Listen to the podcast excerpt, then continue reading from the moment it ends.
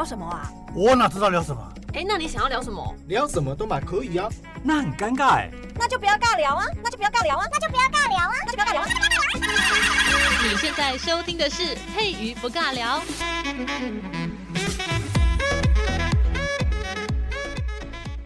Hello，所有的听众好朋友，大家好。今天呢，在节目当中呢，要跟大家来分享我们生活当中从细微的地方去看到艺术的价值哦。今天要来介绍的呢，是我们的道浪泥染文创工作室的涂建廷。Hello，建廷。嗨，大家好，我是建廷。对，那呃，我主要我们的工作室是台湾目前唯一一个专职在做泥染线的工作室。那我们使用的素材就是取自嘉义的各种。属性的泥巴跟我们自己原物料、自己田里产出的植物染，这样我觉得很不简单呢。就是因为像我自己配与自己本身所认识的，就只有植物染这个部分。但我没有想到，哇，建廷他们所在做的是泥染，但泥染跟植物染他们的分别在哪里啊？哎，应该说泥染它必须使用特殊的植物先做基底染色，然后再去做泥巴的洗涤，才能让泥的颜色上到线上去。你如果没有经过前面植物染的过程，你直接用泥巴是上不去颜色的。嗯，对。那泥染的好好玩的地方就是在于，因为台湾各地土的性质不同，哦，那植物也不同。嗯，对不对？那所以交叉搭配出来的结果就会非常非常多。泥土其实它有非常多不一样的颜色。那这个部分的话，我们就请建廷跟大家慢慢的来介绍啊。对，那像基本上嘉义的泥啊，嗯、三种基本的颜色你都找得到：黑土、红土跟黄土。哦，对不对？像种凤梨用最好是什么？红土，是茶叶。哈，种水稻啊，嗯、最适合的黑土。对，哦，或是黄沙、泥土、黄泥，哈、哦，这这三种基本的色调，其实你都可以在嘉义随处可见。所以嘉义很幸福哎，就很很适合发展泥染，对啊、太阳又大，对不对？嗯、一晒就干了，这样子你就不会像是北部地区有时候它放阴雨绵绵，对对对，哦，那个就很痛苦，对不对？就是我们染出来的那个成品一直没有办法干掉，一直干不掉，然后你就会觉得啊、哦、很痛苦这样子。是，对对对，一定要先有植物染之后泥染才上得上去。但是虽然讲是这么讲，但我们的听众可能不太理解。为什么植物一定要先植物染之后泥染才上得去呢？哎，应该植物它会特别挑选有单宁成分的植物，先去做打底的动作。嗯，然后你的泥其实也是要经过养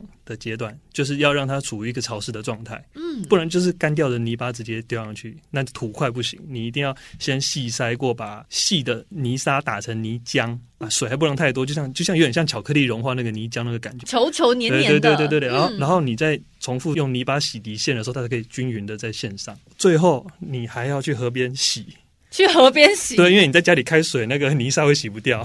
啊，对耶，对，所以它必须。就是我们这次的活动也有，就是带学员直接去河边，就是扎营，就在河边直接要流动的水，对，你就放着给它飘就好，然后人就在旁边玩水，然后就很快乐。其实泥染是从我们在台湾非常非常早期的时候，我们的纺织业不是很发达的时候，衣服的这个丝线都是要自己做的那个年代，对，对，对，那个大概就是在我们的元明时代的时候才开始有这样子的一个文化去做产生。那当然，因为现在工业发达，我们当然不需要自己去染线，但是我觉得染这个文化呢，它就是反思我们人。类在一开始最原始，在尊敬大地的时候，环境所给予我们的这些资产，让我们能够去有丝线的产生，有衣服的编织，然后才有文化的一个脉络，在慢慢的这样子出来。你染，你把它发展成一个事业。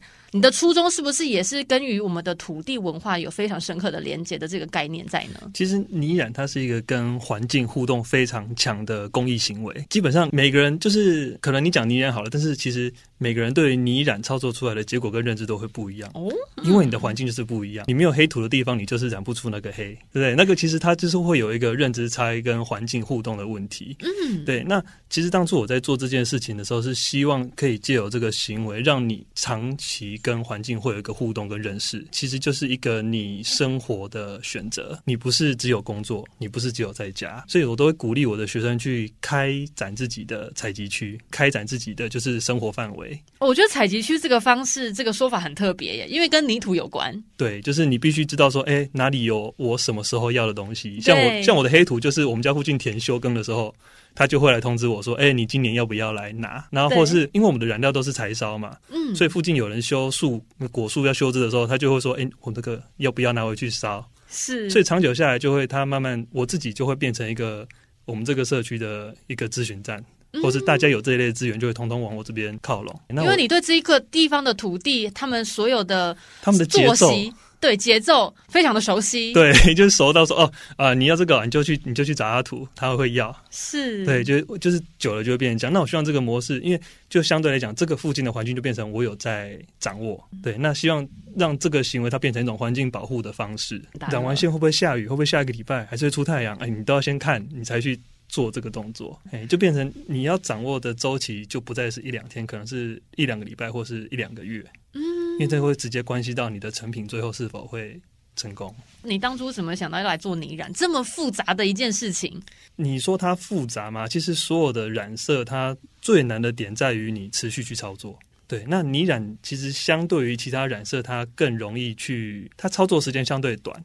就是你每天可能就播一两个小时，可是重点是每天。以泥染在嘉义的利基来讲的话，它有非常好的阳光，它离山或离海又很近，它又有很丰富的土壤的多元性，所以基本上你在嘉义可以染出非常非常多的色彩。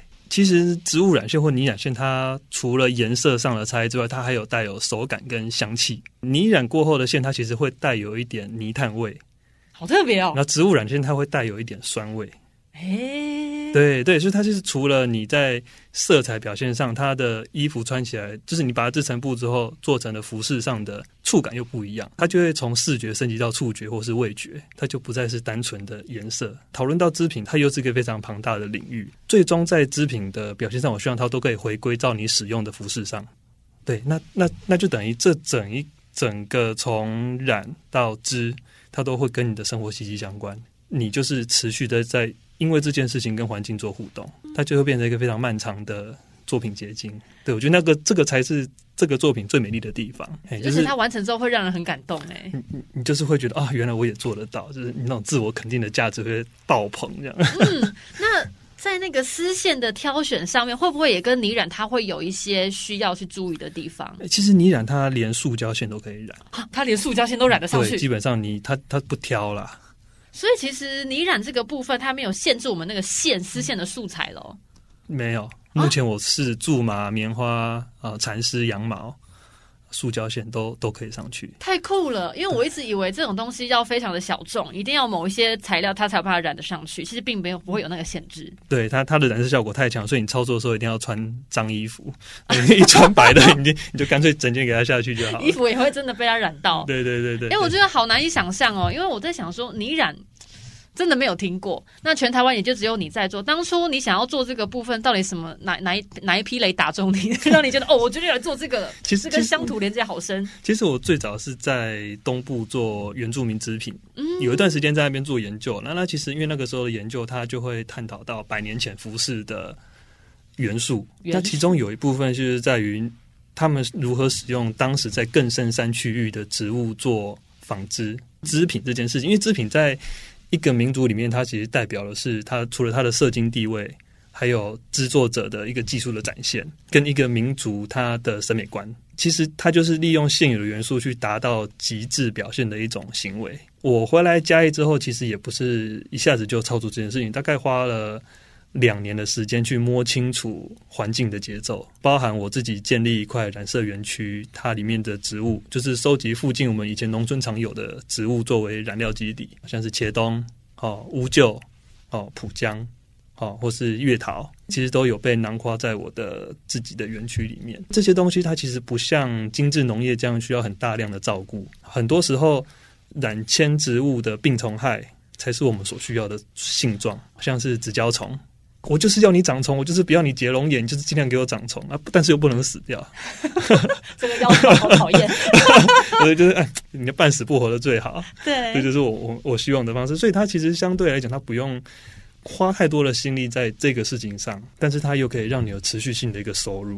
那当初你在做这个泥染的时候，你本身是不会的吧？你后来你是跟谁学，或者是什么样去发现你会泥染这个技巧？呃，我最主要的泥染技术来源是跟桃园的一位孙老师学习。嗯、对，孙叶琪老师，他也是他也是我师傅啦。这样子。好，对，那他也是跟他学习是比较有透彻性的，跟了解这个作用的原理。嗯，因为我本身是化化工系的。你也好跳，你超跳的，从化工系跳到这个泥染来，其实就是你说哦，它就是化学变化，就这样子。对，本来很浪漫的一件事情，被化工系讲说啊，这个就是一个化学。因为，我们我们很坚持还是用天然的东西啊，对不对？我们没有我们没有回去化工那个老路啊。嗯，对，就是你你也知道说啊，它其实就是一切都是化学跟物理的变化。是，对。那交叉比对才发现，哎，嘉义很适合发展这个产业。第一个是因为它的泥土的颜色这边都很多，然后植物，再来是天气还有植物。对，刚好它所需的一个染织产业要起来的元素，这边都有。哦。所以才从台东跑到这里来，就回就就回家了，就是回家了。对对对对，因为你也是嘉义人，对，我是嘉义人。对，对，对，是我真的觉得这过程当中非常的不简单。你做这一块，你做多久了？我从退伍那时候做到现在，应该六七年有了。然后你又创立这个工作室，是你是六七年那个六六年前七年前吗？还是是最近才把它觉得一个可以把它拉起来做一个？应该专精做这一块，就是过去太过于发散很多领域。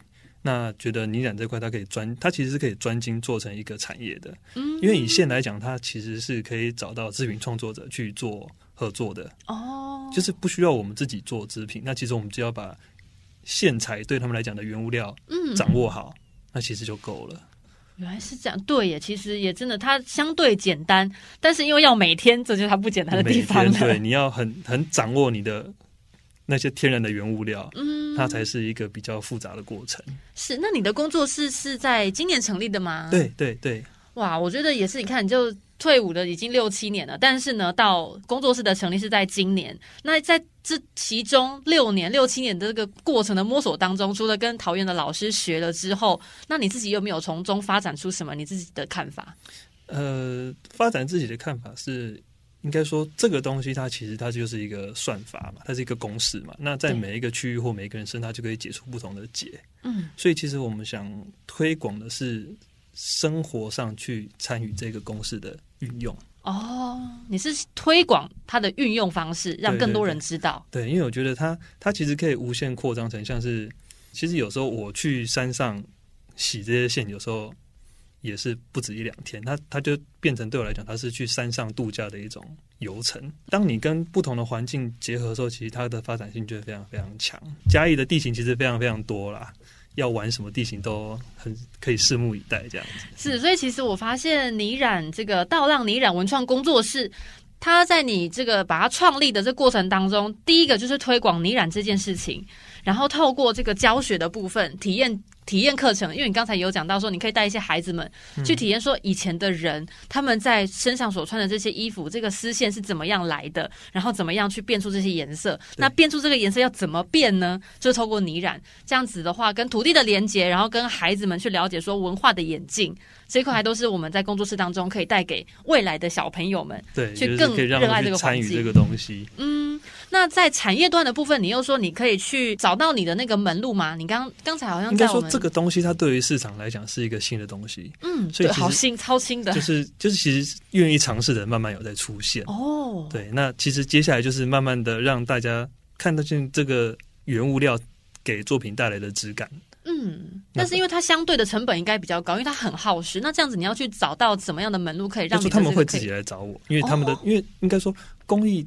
工艺或设计艺术，它是一个必须向现实妥协的行为。就是，当我的后后端的技术还没办法跟上的时候，你的作品展现它就会受限。嗯，所以当一个新的东西进来的时候，它其实过往的问题就会被解决。是，那商机就出来了。哦，那我们就可以慢慢的期待，就是我们的泥染这一块呢，在我们的这个商业这个环节，如果有人也是很赞同，应该说跟你有同样的这个心态，跟环境的连接深刻的时候，我们身上所穿的这些衣服要透过什么样的一些支线？再把它做另外的一个呈现，那当然有些设计师可能就会很喜欢你这样子的一个产品，然后用在他的素材上。那我们就敬请期待，因为今年刚成立，但是呢，我们的这个梦想还很远大，中间可以慢慢走。是 是，是好哟。那我们是不是在后端？因为节目也快要进入尾声，在后面的一点点时间，你要不要跟我们所有不管是蓝染、泥染、植物染的朋友们，对于这块想要投入的新鲜人，你有什么建议要给他的？呃，我觉得你在投入。文创工艺市场这一块，其实它最终都是吃个人品牌。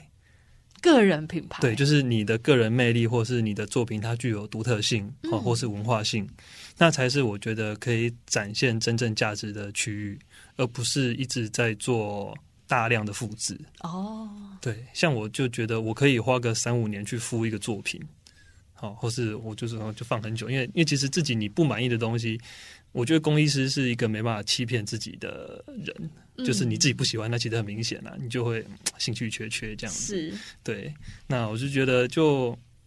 当然，这个过程他会很辛苦啦，因为因为很多东西其实只有自己了解，在初期只有他自己会了解自己的价值。嗯，那你也不一定会遇到志同道合的人，这必须真的真的是必须这样讲。但是如果不是因为喜欢，真心的喜欢，嗯，也没办法做那么久。是对，所以我们告诉我们考验自己的时刻哦，真的这句话最重要，考验自己的时刻，你要证明你有多喜欢。对，那如果你真的很喜欢，他就一定会成功给你看。是，OK，终究会满意自己的。行为啊，真的。那我们今天听众好朋友，我们今天在节目当中呢，再次的感谢稻浪泥染文创工作室的涂建庭，跟大家来分享泥染对于土地的连接，对于我们未来关于织品、关于丝线这件漂亮的工艺的作品当中呢，我们要怎么样再去推广给更多人的知道？那我们今天节目就进行到这边，跟大家说拜拜，拜拜。